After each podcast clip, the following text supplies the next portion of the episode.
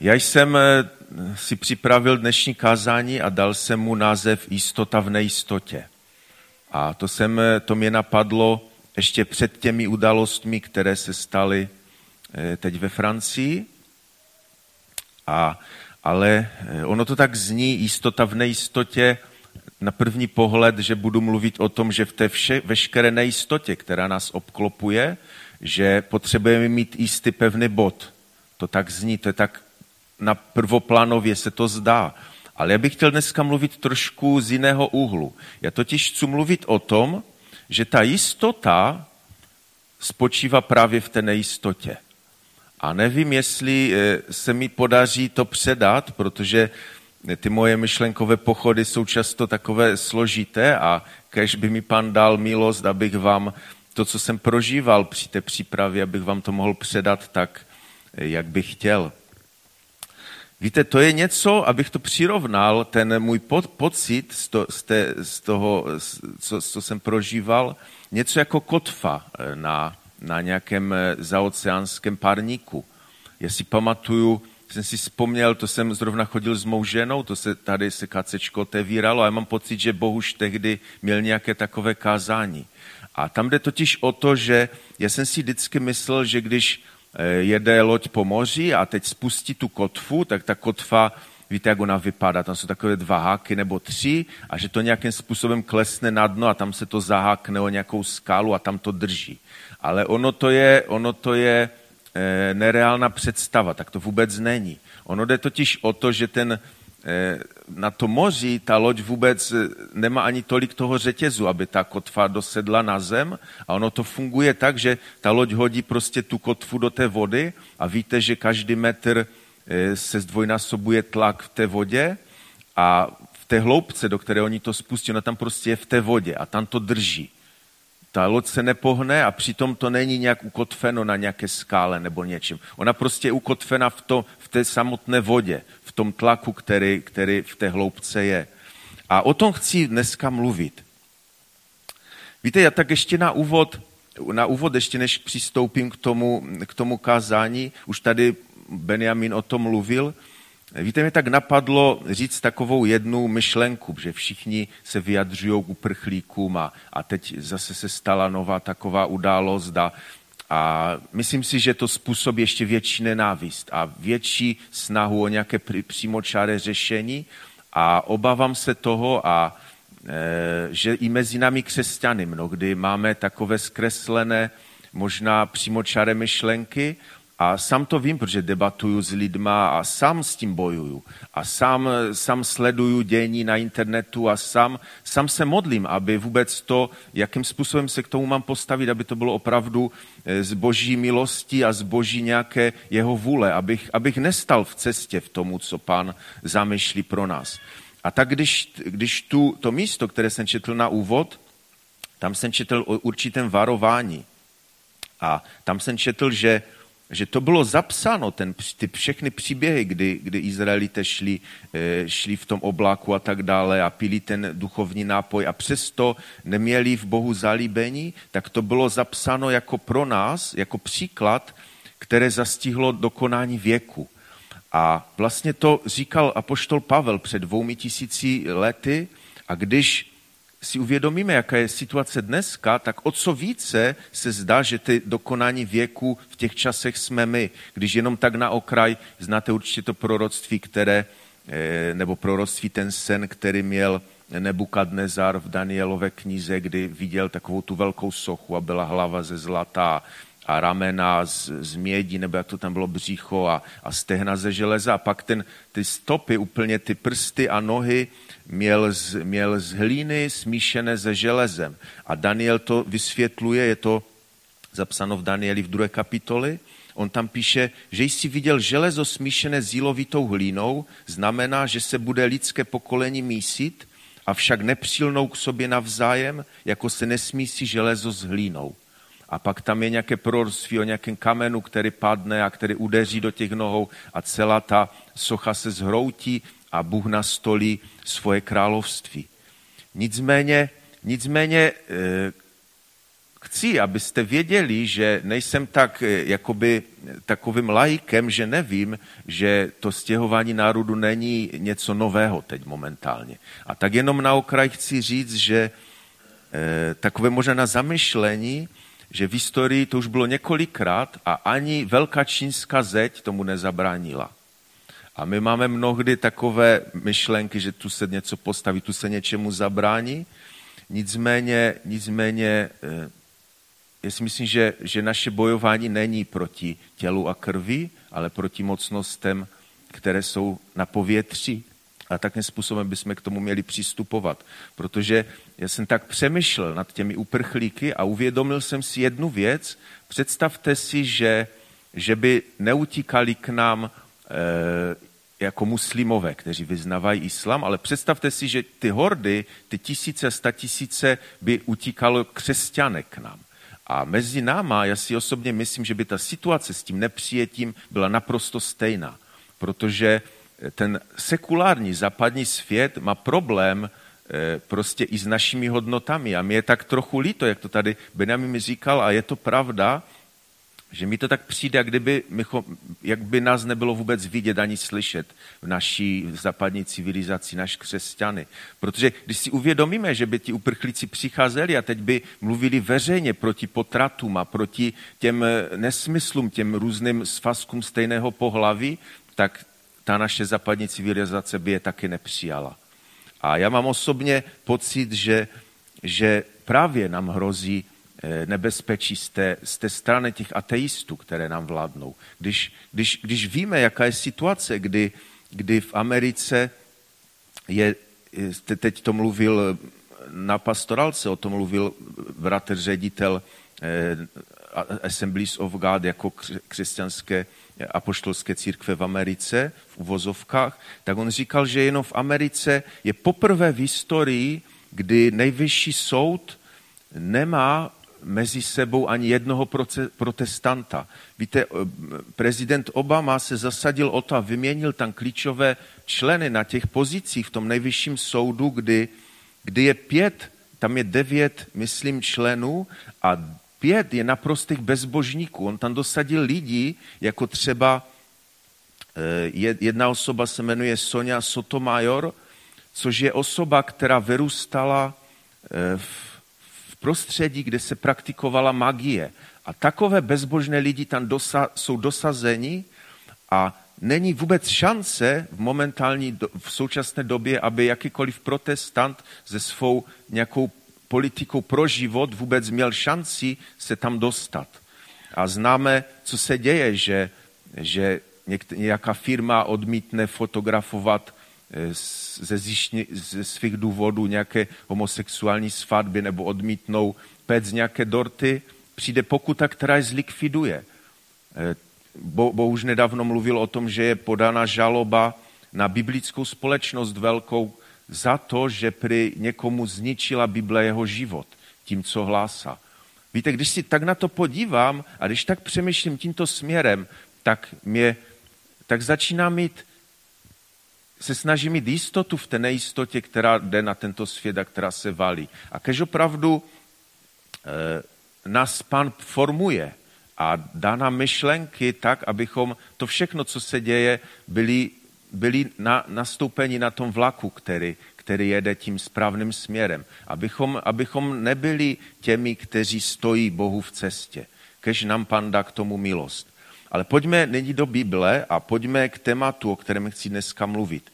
Víte, k tomu, k tomu eh, názvu Jistota v nejistotě mě přivedl takový článek jeden, křesťanský, který se tak zajímavě rozebíral eh, známé místo z Lukáše z 18. kapitoly, kde je, kde je psáno toto. To je vlastně takové Ježíšovo podobenství.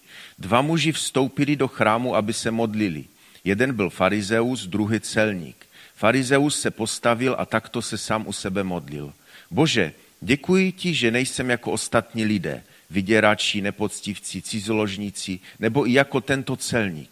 Postím se deset, dvakrát za týden, dávám desátky ze všeho, co získám, avšak celník stal docela vzadu a neodvážil se ani oči k nebi pozdvihnout. Byl se do prsou a říkal, Bože, smiluj se nade mnou hříšným. Pravím vám, že ten celník se vrátil ospravedlněn do svého domu a ne farizeus. Neboť každý, kdo se povyšuje, bude ponížen a kdo se ponižuje, bude povyšen. Tom článku byla taková zajímavá otázka, která, která se mi líbila. Položím i já vám jí tu otázku. Kdo si myslíte, že z těch dvou lidí měl větší jistotu spasení? Ten farizej, ten byl naprosto jistý svým postupováním. A přitom, jakým, jaké dal Ježíš vysvědčení tomu farizeovi? On odešel domů hříšný a ten právě ten celník je psáno, že odešel, se vrátil ospravedlněn do svého domu. A je, možná, že vám už to seplo teď s tím místem, které jsem četl na úvod. Já to tak trošičku e, zdrsním a trošičku to přeložím, to místo z té korinské, do dnešní doby. A to by tak znělo. My všichni tady v Kace jsme byli pokřtěni ve jméno Otce, Syna i Ducha Svatého a všichni jíme tyž duchovní pokrm a pijeme tyž duchovní nápoj, pijeme totiž z duchovní skaly, kterou je Kristus.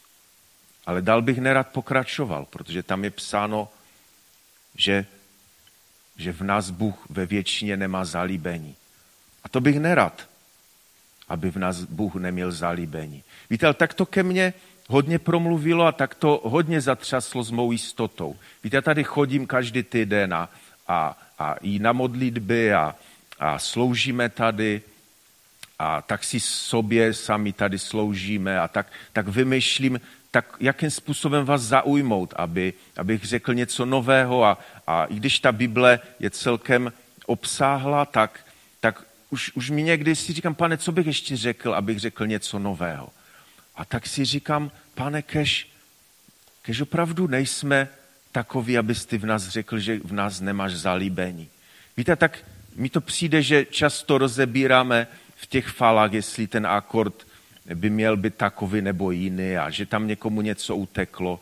Ale já si myslím, že jsou velice důležité věci, které, které pán po nás chce, abychom dělali a jakým způsobem máme žít, aby o nás toto nemusel na konci říct. A o tom bych chtěl dneska mluvit. Je to možná takové nemoc povzbudivé, o čem dneska budu mluvit, nicméně věřím, že, že, že, že to mám prostě říct. A abych ještě trošičku zůstal u toho příběhu toho celníka a toho farizeje, víte, že ten farizej byl, já si tak trochu i připadám, jo, že já jsem od narození křesťana a vím, jak to všechno chodí a vím, vím, jaké slova mám mluvit a vím, co by bylo asi správné a, a on, on, on byl takový stejný. On, on byl takovým člověkem, který možná i zasedal v tom Sanhedrinu a byl takovou, takovým i politikem mezi těmi Židy. A byl takový jistý si tím vším, co dělá.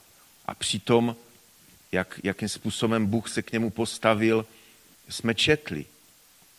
A naopak tam je celník, který který šel do určitého rizika. Nevím, jestli si to uvědomujete, ale on, všichni totiž věděli, aspoň já si to tak představuju, že všichni všeobecně veřejným tajemstvím bylo, že ti celníci eh, byli hříšníci, že si něco ulili pro sebe, že oni měli pro stát vybírat nějaké daně a takovým veřejným tajemstvím bylo, že, eh, že si prostě něco z toho vzali a, a tak dále a nejednali poctivě. A myslím si, že když eh, ten, ten celník šel do toho chrámu a tam to veřejně vyznával, že by mu to asi ti jeho nadřízení nedoporučili, aby to tak dělal, protože toho mohlo stát i místo, si myslím. On šel do určitého rizika, šel do určité nejistoty. A ta nejistota mu způsobila, nebo způsobila ta nejistota, do které šel, že byl ospravedlněn.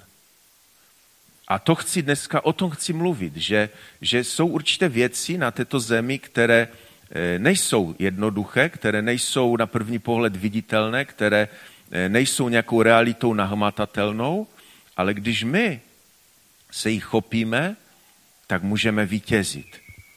A takovým příběhem, který mě napadl eh, ohledně, ohledně tohoto příměru, je příběh, který znají všechny děti na nedělní besídce. Je to příběh Námana, vojevůdce aramejského krále. ten příběh je zapsány, celý ten příběh je v druhé královské v paté kapitole. Nebudu ho číst celý, ale tak se zastavím u pár takových míst z toho příběhu. A bylo to tak, že Náman byl vojevůdce aramejského krále, byl to muž důležitý a velmi vážený v očích svého pána. Neboť skrze něj hospodin aramejcům daroval vítězství. Čili jo, takhle. E, tento udatný valečník ale onemocnil malomocenstvím. Při jednom ze svých nájezdů na izraelské území si odtud aramejci přivedli mladou dívku, která pak sloužila u Námanovy manželky. Jednou pak řekla své paní, kdyby se tak můj pan dostal prorokovi, který žije v Samaří, ten by ho jistě měl malomocenství zbavil. Tam čteme, že byl nějaký náman, nějaký vojevůdce a je důležité si uvědomit, že eh, Izrael se na, na, na ty aramejské lidi nedíval nějak přívětivě, protože to byli nepřátelé. A on onemocněl. A určitě měl mnoho, tím, že byl ve vysokém postavení, tak měl možnost jít za, za nejlepšími lékaři. Nicméně eh, šel do velkého rizika.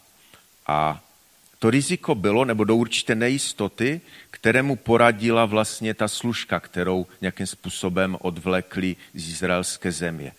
A šel do těch rizik několika násobných.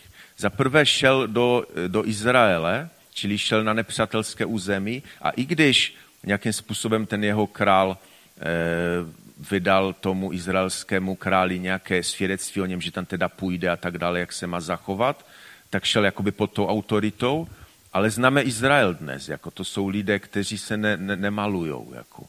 Známe Mossad a, a jakým způsobem dělá. Já si myslím, že byla velká šance, že ho tam někdo pajtne. To je jedno velké riziko. A dobře by udělali jako mezi náma. A nicméně druhé riziko bylo, že vlastně, které se dozvěděl až potom, že mu, eh, já to přečtu, Eliša mu po svém poslu skázal – jdi a on tam teda přišel a, a dozvěděl se toto od, od proroka Eliši. Eliša mu po svém poslu vzkázal, jdi a sedmkrát se umyj v Jordánu, tak se tvé tělo uzdraví a budeš čistý. Namana to tak popudilo, že šel pryč. Myslel jsem, že ke mně aspoň vyjde ven, rozčiloval se. Myslel jsem, že bude vzývat jméno svého boha hospodina a mávat rukou nad nemocným místem, aby malomocenství odehnal.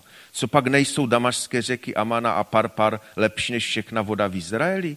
Co pak jsem se nemohl umyt v nich, abych byl očištěn? S tím se otočil a rozčilen odjel. Jeho služebníci ale přistoupili a řekli mu, otče, kdyby ti tak prorok uložil něco těžkého, neudělal bys to? Čím spíše tedy, když ti řekl, omej se a budeš čistý. A tak se stoupil, sedmkrát se ponořil v Jordánu, jak mu bož, boží muž řekl a jeho tělo se uzdravilo. Bylo čisté jako tělo malého chlapce. Já si myslím, že to pro něho muselo být nesmírně těžké, aby toto udělal. Protože jsem měl teď nedávno rozhovor s bývalým muslimem, který mi, tak jsme měli takový zvláštní rozhovor, kdy mi vysvětloval vlastně mentalitu toho, toho, eh, té oblasti, té kultury a tam, eh, jak bych to řekl, ta hrdost má úplně jiný význam než u nás.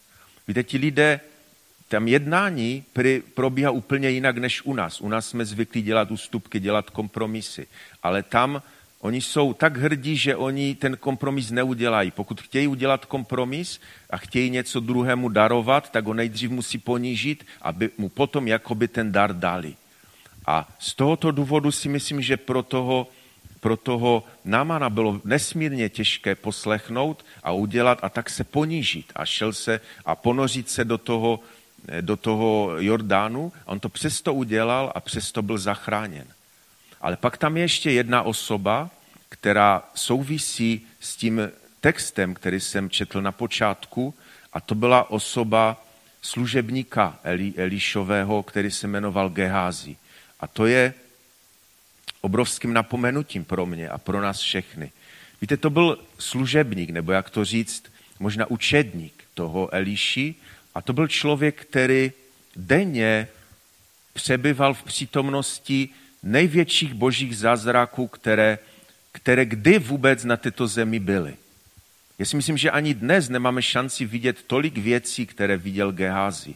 On prostě nahmatatelně cítil tu boží moc, která, kterou Eliša nějakým způsobem, si to přečtěte v té kolik tam bylo zázraku, kolik se dělo věcí a ten Gehazi musel být přítomen toho všeho. A tak si představuju, tam se totiž stalo to, abych, a jestli to neznáte ten příběh, on totiž tím, že ten, ten náman byl uzdraven, tak pojal obrovskou vděčnost a, a chtěl darovat mnohé věci tomu Elišovi a ten Eliša to nechtěl. Říkal, že ne, já to nechci a rozloušili se a, ten, ten, to, to celé poselství s tím námanem odjíždělo. Ale ten Gehazi, tomu to začalo vrtat v hlavě. A on si možná říkal, já tady už tak dlouho sloužím a co já z toho mám? Teď ten můj kamarád možná tam má nějakou cihelnu, slouží v nějaké cihelně a tam v blatě se celý den brodí a on už si možná barák postavil. A já tu sloužím u toho, u toho člověka, který pomáhá vojevůdcům a já z toho nic nemám. A víte, co on udělal? On prostě vzal a šel za tím poselstvem a vyžádal si nějaké věci. A on mu to, ten náman mu to z radostí dal a dal mu dvojnásobek toho, co, co po něm chtěl. Ale přišel domů a Eliša se ho ptá, kde jsi byl Geházi? A on odpovídá, Bible 21 to tak dobře přeložila, tvůj služebník nešel celkem nikam. To se mi strašně líbí. Celkem nikam jsem nešel. Co pak jsem tam nebyl v duchu, když ten muž vstoupil z vozu a šel ti vstříc? Řekl mu na to Eliša. Co pak je teď vodná chvíle brát stříbro a šaty, háje a vinice, brav a skot, sluhy a služky? Namanovo malomocenství proto navěky ulpí na tobě a na tvých potomcích. A Gehazi od něj odešel malomocný, bílý jako sníh. Víte, nesmírně, nesmírně těžká, eh, těžké odsouzení pro Gehaziho. A to je vlastně to, o čem chci dnes mluvit. Že prostě byl člověk, který celý život, nebo možná většinu svého života prožil v naprosté boží přítomnosti a přitom dopadl tak, jak dopadl. A abych ještě jeden příběh eh, možná zdánlivě nesouvisející vám povyprávěl. Je to nejznámější evangelizační příběh, asi který v Biblii najdeme, a je to příběh o marnotratném synu. Nevím, nebudu ho číst celý, protože on je, to je od 12. do to je 20 veršů. Všichni ho znáte. Možná projedu jenom pár těch veršů. Víte, o co tam šlo určitě. To je příběh, který jsem slyšel snad stokrát na různých kázáních. A je to úžasný evangelizační příběh, který nám především ukazuje na Boha, jakým způsobem je milosrdný k nám. Ale já bych chtěl dneska vám ukázat pár takových myšlenek, které jsem, eh, které jsem mohl uvidět, že jsem jednu knížku, která mi Lucka z Biblosu přinesla, tak jsem ji četl a tam bylo zajímavé myšlenky, které mě nikdy nenapadly, tak by vám je chtěl předat. A určitě se dostaneme i k tomu poselství, o kterém dneska mluvím. Víte, tam, tam šlo o to, že, že měl otec dva syny, jednoho mladšího, jednoho staršího a ten mladší syn byl takový lump. A on ho to nebavilo doma a proto chtěl e, jít do světa. A a zároveň viděl, že ten otec je bohatý a ví, že se tam to tehdy dědilo, tak říká, dej už mi to hned, to dědictví a já jdu pryč.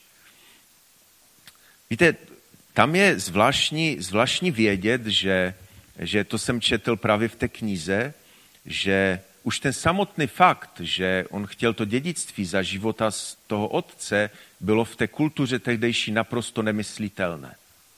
Eh, biblisté píšou, že to, to, to, to samotné, pokud by se to stalo, což, což je naprosto nepravděpodobné, tak to by znamenalo, že ten syn pohřbil toho otce zaživa. Vlastně nikdy v životě se nemohlo stát, aby dědictví se předávalo svým dětem za života toho člověka, který to dědictví poskytoval. Další další fopa, nebo jak to říct, které v tom příběhu nastalo, bylo, že ten mladší syn rozházel to dědictví mezi, mezi nevěřícími, protože v Talmudu je psáno, a nyní můj synu pozorně chrán dědictví, které si obdržel od svých otců, nikdy jej nedej do rukou pohanů, jinak budeš ponížen v jejich očích, budeš za blázna a pošlapan. Donutí tě, aby s nimi přebyval a stanou se tvými pány. Tam šlo o to, aspoň to píšou v té knize, že pokud se někomu podařilo rozkutálet to dědictví, Samozřejmě už ten otec zemřel, ale pokud teda to dědictví dostal a podařilo se mu ty peníze nějakým způsobem rozkutalet mezi, mezi nevěřícími, tak ten, ta komunita těch lidí, ve které on žil, oni udělali takový ceremoniál, kdy, kdy naplnili nádobu hořícími ořechy a kukuřicí a před tím výnikem tu nádobu rozbili a mezi tím říkali, ať je ten a ten vyvržen ze svého lidu a ten člověk byl vyobcovan pryč a už se nikdy nesměl vrátit. To bylo prostě tak, to bylo ve zvyku tehdy, v té době, kdy to Ježíš to podobenství vyprávěl. A další, eh, víte, jak to, on teda odešel, roz, rozfofroval ty peníze a pak chtěl jít zpátky. A další takové fopa, které nebylo běžné, bylo, že tam je psáno, že když otec se dozvěděl, že ten syn se vrací, tak tam je psáno, že on vyběhl za tím synem. Což, což biblisté říkají, že to je nesmysl, protože patriarchové nikdy prý neběhali. Protože za prvé měli tu určitou robu, ten oděv, který to neumožňoval, a za druhé šlo o jasné zesměšnění se. A je tam plno takových zvláštních myšlenek, o které by se dalo mluvit. Čili ta, tam bychom, kdybychom měli jiné kázání, tak bych mohl ukázat, jak, jak dalece pan Ježíš nám ukázal, jak je Bůh pro nás milosrdný. Jak, jakým způsobem je ochoten, eh, jakým způsobem je ochoten až kam jít, eh, mimo ty naše nějaké zažité představy, aby nás nějakým způsobem přivedl k sobě. To je úžasné a možná to uslyšíte ještě někde jindy, ale já bych chtěl dneska mluvit v tom příběhu o trošku něčem jiném a o, o, o čem se moc nemluví. A to byl ten druhý syn, který v tom příběhu vystupuje. A to možná přečtu přímo, přímo z Bible. On, ten, ten otec, vyběhl za tím, za tím synem, ten syn mu řekl, otče, zřešil jsem, nejsem se hoden nazývat tvým synem. A otec rozkazal služebníku, aby mu dali nejlepší oděv a dali mu prsten a obuva a vykrmené tele přivedl. Eh, to byly všechno prostě věci, které se neděly, protože tam při se pouze dělali hostiny při svatbě nebo narození a tak dále. A on se radoval, ten otec. A, a, a, teď, a teď, tam je, teď tam je řečeno. On mu odpověděl, vrátil se tvůj bratr, že se ptal ten starší. A tvůj otec dal zapít vykrmené tele, že ho zase má doma živého, zdravého. A ten starší bratr se rozhněval a nechtěl jít dovnitř. A otec vyšel a domlouval mu. Ale on mu odpověděl, tolik let už ti sloužím a nikdy jsem neporušil žádný tvůj příkaz. A mé, mě si nikdy nedal ani kuzle, abych se poveselil s tvými přáteli. Ale když přišel tenhle tvůj syn, který s děvkami proheřil tvé jmění, dal si pro něho zabít vykrmené těle, eh, vykrmené tele. A otec mu řekl, synu, ty jsi stále se mnou a všechno, co mám, je tvé. Ale máme proč se veselit a radovat, poněvadž tento tvůj bratr byl mrtev a zase žije, ztratil se a je nalezen. Víte, tak jsem se zamýšlel nad tím starším synem. Jakým způsobem vlastně on postoupil a, a co vlastně on udělal. Víte, asi těžko bychom na tom starším synovi našli nějaké morální selhání. On celý svůj život do posavadní byl u toho svého otce, sloužil mu poctivě, dělal to, co si ten otec představoval od toho svého syna. Byl prostě dobrým, dobrým synem svého otce. Ale přesto si myslím, že ten syn byl ztracen. A to je to, je to hrozné. Víte, snaha zalíbit se svému otci si myslím, že pro něj představovalo jen nepříjemné břemeno. Sice žil blízko toho svého otce tom společném domě, ale přesto si myslím, že byl nesmírně vzdálen.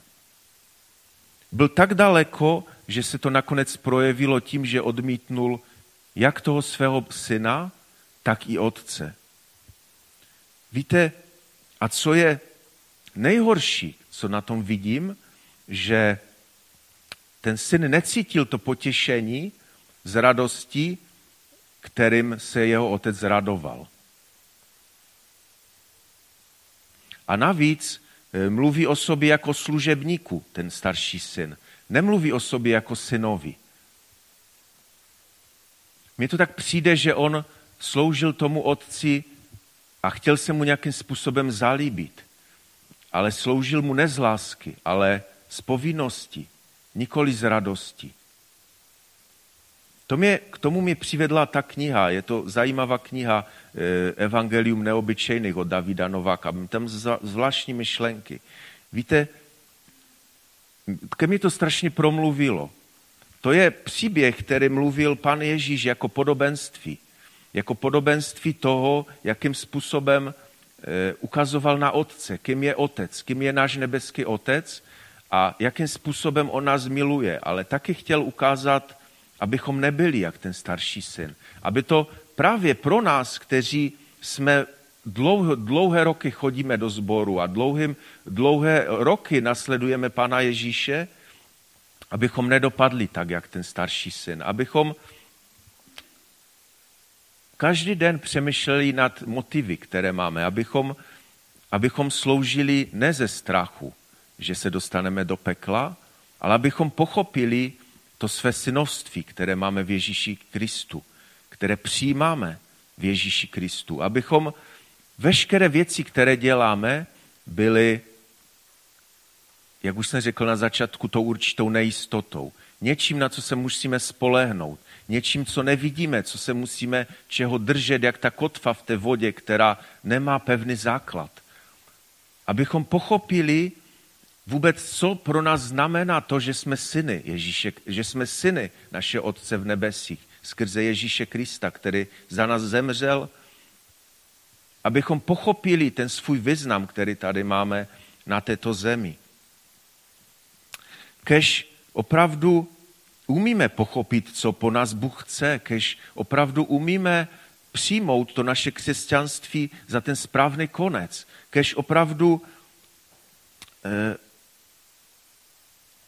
umíme uchopit eh, to, to neuchopitelné, kež máme tu jistotu v té zdanlivé nejistotě, která se nám zdá. A eh, já často Eh, slyším poslední dobou, nevím, proč to tak je, ale poslední dobou mnoho lidí, kteří jsou křesťany dlouho, říkají, mám je vůbec Bůh rád? A je taková zvláštní doba, kdy, kdy lidé prostě kolabují různým způsobem a, a ptají se, mám je vůbec Bůh rád? A mně to tak přijde, a taky jsem to viděl v jedné knize, tam ten stav přirovnával písatel Eh, který, když máte nějakou kytičku, nějakou kopretinu a teď vytrháváte ty lístky. A jestli znáte, jako děcka jsme to dělali, že jsme, jakoby, jestli mám je rád, nemám je rád, možná dívky nebo kluk, já nevím, udělám zkoušku, neudělám, jo? A trhali se ty lístka, teď ten poslední eh, vytrhnul a teď jak to teda bude. A ten písatel v té knize přirovnával vlastně to naše křesťanství k této činnosti. Že my se ptáme, Bože, máš mě vůbec rád? A když vidíme, že se nám daří, jo, máš mě rád, to je úžasné. Ale když se mi třeba nedaří, tak asi mě Bůh nemá rád. A, a když vítězíme, tak zas mě Bůh má rád a když, když, když ne, když mám problémy, tak asi mě Bože nemáš rád. Víte, ale o čem chci dneska mluvit? Na nás je, abychom šli do toho rizika, abychom, eh, abychom šli do té nejistoty a abychom si uvěd, abychom, že to se nedá nějak dokázat, jestli mě Bůh nemá rád nebo má rád. Tomu prostě musíme uvěřit. A já jsem už dlouho křesťanem a já jsem si vždycky představoval, jak jsem byl malý a viděl jsem viděl jsem pastora nebo člověka, který vedl zhromaždění, ty starší lidi a já jsem jim zaviděl, že mají takovou jistotu. A říkal, já bych taky chtěl tu jistotu mít, jako oni mají. Víte, ale ty roky šly a když mluvím s těma lidma teď, tak oni jsou na tom podobně jak já. Víte, tu jistotu na této zemi, možná, že mluvím špatně, ale tu nebudete mít nikdy stoprocentní. Tu na této zemi nikdy si nebudete stoprocentně jistí v tím, co mu věříte. Možná, že, že, že to zní jako nějaké kacířství, co teď říkám, ale já jsem tím prostě přesvědčen. Já i vidím, když se dějou nějaké zázraky a lidi mluví ty zázraky a mluví svědectví, tak vždycky se u každého toho zázraku, u každého svědectví se najde eh, pochybovačný protipol, který má reálný základ, který to vyvrátí. A každému tomu zázraku, každému tomu člověk musí věřit. Nikdy to není tak, že to je stoprocentně a Bůh prostě udělal a, a není to tak, protože kdyby to tak bylo, tak celý svět tomu uvěří. Vždycky to je na jednom každém z nás, jakým způsobem se k tomu postavíme. A o tom chci dneska mluvit, abychom šli do té nejistoty, abychom šli do tého určitého rizika, které pro nás představuje to kračení za pánem. A je takové zvláštní slovo, které možná eh, je více míst, kterým by šlo zakončit dnešní kázání, ale mně se líbilo zrovna toto. A je to napsáno na třech místech na třech místech v evangelích u Matouše, Marka i Lukáše, kde je napsáno, a pan Ježíš to říká, kdo chce jít za mnou, zapří sám sebe, nes každého dne svůj kříž a nasleduj mne. Matouš říká, že to Ježíš řekl svým učedníkům. Marek eh, říká 8.34, že to řekl Ježíš zastupu s učedníky a Lukáš říká, že to řekl Ježíš všem. Kdo chce jít za mnou, zapří sám sebe. A to je vlastně závěr toho mého dnešního kázání, protože dnešní svět má mnoho jednoduchých řešení pro různé situace pro nás. A je nesmírně jednoduché to řešení světské přijmout. Víte, dnešní svět je zaměřený na soběstřednost, na to, abychom šli každý za svým štěstím. A, a mluví se o tom pořád. Prostě ty máš jeden tvůj život, to je tvůj život a je na tobě, jak ty s tím životem naložíš a je zbytečně se prostě nějakým způsobem tady placat, dát trápit. Prostě jdi za tím svým štěstím. Když máš problémy v manželství, jako není nic jednoduššího, než se rozvést. To je prostě běžné. A teď je sedm miliard lidí na zemi, není možné, že se tam nenajde někdo, který ti bude vyhovovat víc než ta tvá manželka nebo ten tvůj manžel. A to není jenom o manželství. Já bych mohl mluvit do tisíce a tisíce různých situací v našich životech. Ale pozor, může se stát, že nakonec nám Bůh řekne, že v nás nenalezl zalíbení. A to je nesmírně závažná věc. Ježíš říká, abychom zapřeli sami sebe. A o tom si myslím, že je celé to dnešní poselství. Všichni ti lidé, kteří nějakým způsobem v těch příbězích, které jsem četl, ať to byl ten, ten celník v tom chrámu, ať to byl ten náman, který lezl do té vody, ať to byl, ať to byl ten, ten člověk v tom podobenství, který, ten marnotratný syn, který se vrátil. Víte, já jsem ještě nedořekl tu pointu, o které, o které jsem začal, že ten marnotratný syn vůbec neměl jistotu, když se vracel, že ho ten otec přijme. Pokud, pokud, eh, pokud domyslíme do důsledku ty aspekty, o kterých jsem hovořil, tak on měl stoprocentní jistotu tehdejší komunity, že bude vyobcován a že k té, k té své, tomu svému prostě k té hanbě, kterou zažívá, k tomu všemu průšvihu, který má na svém životě, mu přibude ještě jeden, že bude vyobcovan, že před ním rozbijou ten sud a prostě ho vyženou pryč. A on přesto se pokořil a šel. A já bych chtěl tak nám přát a tak se modlit nakonec, aby opravdu jsme našli zalíbení u našeho Otce. Aby to naše každodenní nebo každotydenní křesťanství eh, bylo takové, aby pán jednou mohl říct, našel jsem zalíbení u tebe, pojď služebníku můj dobrý. A to bych nám všem velice přál. Víte, tak jak jsem už říkal, tu moji myšlenku, že nikdy nebudeme mít na této zemi jistotu, eh, já se to nebojím říct otevřeně, protože mě k tomu povzbuzuje i třeba hodně míst v Biblii a například je to závěr eh, takové známé 13. kapitoly 1. Korinským, kdy je psáno, teď totiž vidíme jako v zrcadle, nejasně, ale potom tváří v tvář. Teď poznávám částečně, ale potom poznám plně, tak jako Bůh zná mě. Do té doby nám zůstává víra, naděje a láska. Tato trojice, ale největší z nich je láska. Víte, nám nezbyvá nic jiného než ta víra a naděje. A naděje v tu lásku, která se stala na kříži. Protože to nám nikdo nedokáže, že Ježíš zemřel. I když, i když mi se líbí, jak Bohuž tady má plno vědeckých důkazů a jakým způsobem to tehdy bylo, ale to, že Ježíš zemřel, to se na této zemi nikdy vědecky neprokáže. A to, že se Novak jmenuju, já vám to tak říkám. To nikdy na této zemi nikdo vědecky neprokáže. Vždycky tomu budeme muset uvěřit. A je jen na nás, jestli do toho rizika a do toho určité nejistoty půjdeme, protože mým dnešním poselstvím je, že v té nejistotě je právě naše jistota. V té nejistotě je jistota. A je, tak stejně i to je i s těmi uprchlíky. Je to možná nejistota, ale já věřím, že pán, když bude v tom, tak to bude pro nás ten kámen, na kterým můžeme stát.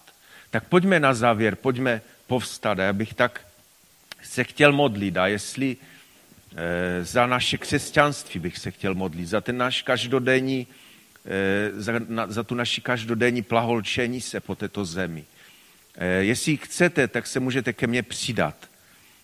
Pane Ježíši, já tě tak prosím, dej nám milost, kež můžeme žít tak, jak se tobě líbí, pane, kež něco nezadedbáme, pane, co jsi pro nás připravil, kež jsme opravdu z centru tvé vůle, pane. My tady každý týden chodíme a, a tak posloucháme ty slova věčného života, pane, tak jsme napojeni na ten viny kmen, pane, ale kež to všechno je pro nás tím, tou silou k tomu dobrému, co máme dělat, pane. Kež to, kež nesklameme v tom všem, pane. Kež opravdu jsme e, dobří tví služebníci, pane. Kež spoleháme víc na tvá zaslíbení a na tvou pomoc a více než na ty pozlatka, která nabízí tento svět, pane. Kež umíme na každý den zapírat sami sebe, kež umíme brát své kříže, pane, na svoje bedra a nasledovat tě, abys ty nám mohl jednou říct, pojď služebníku dobrý a věrný, pane. Chceme být tvými dobrými služebníky. Prosíme tě o milost, pane. Očisti nás a použij si nás, kež jsme opravdu užiteční pro tvé království, pane. Amen.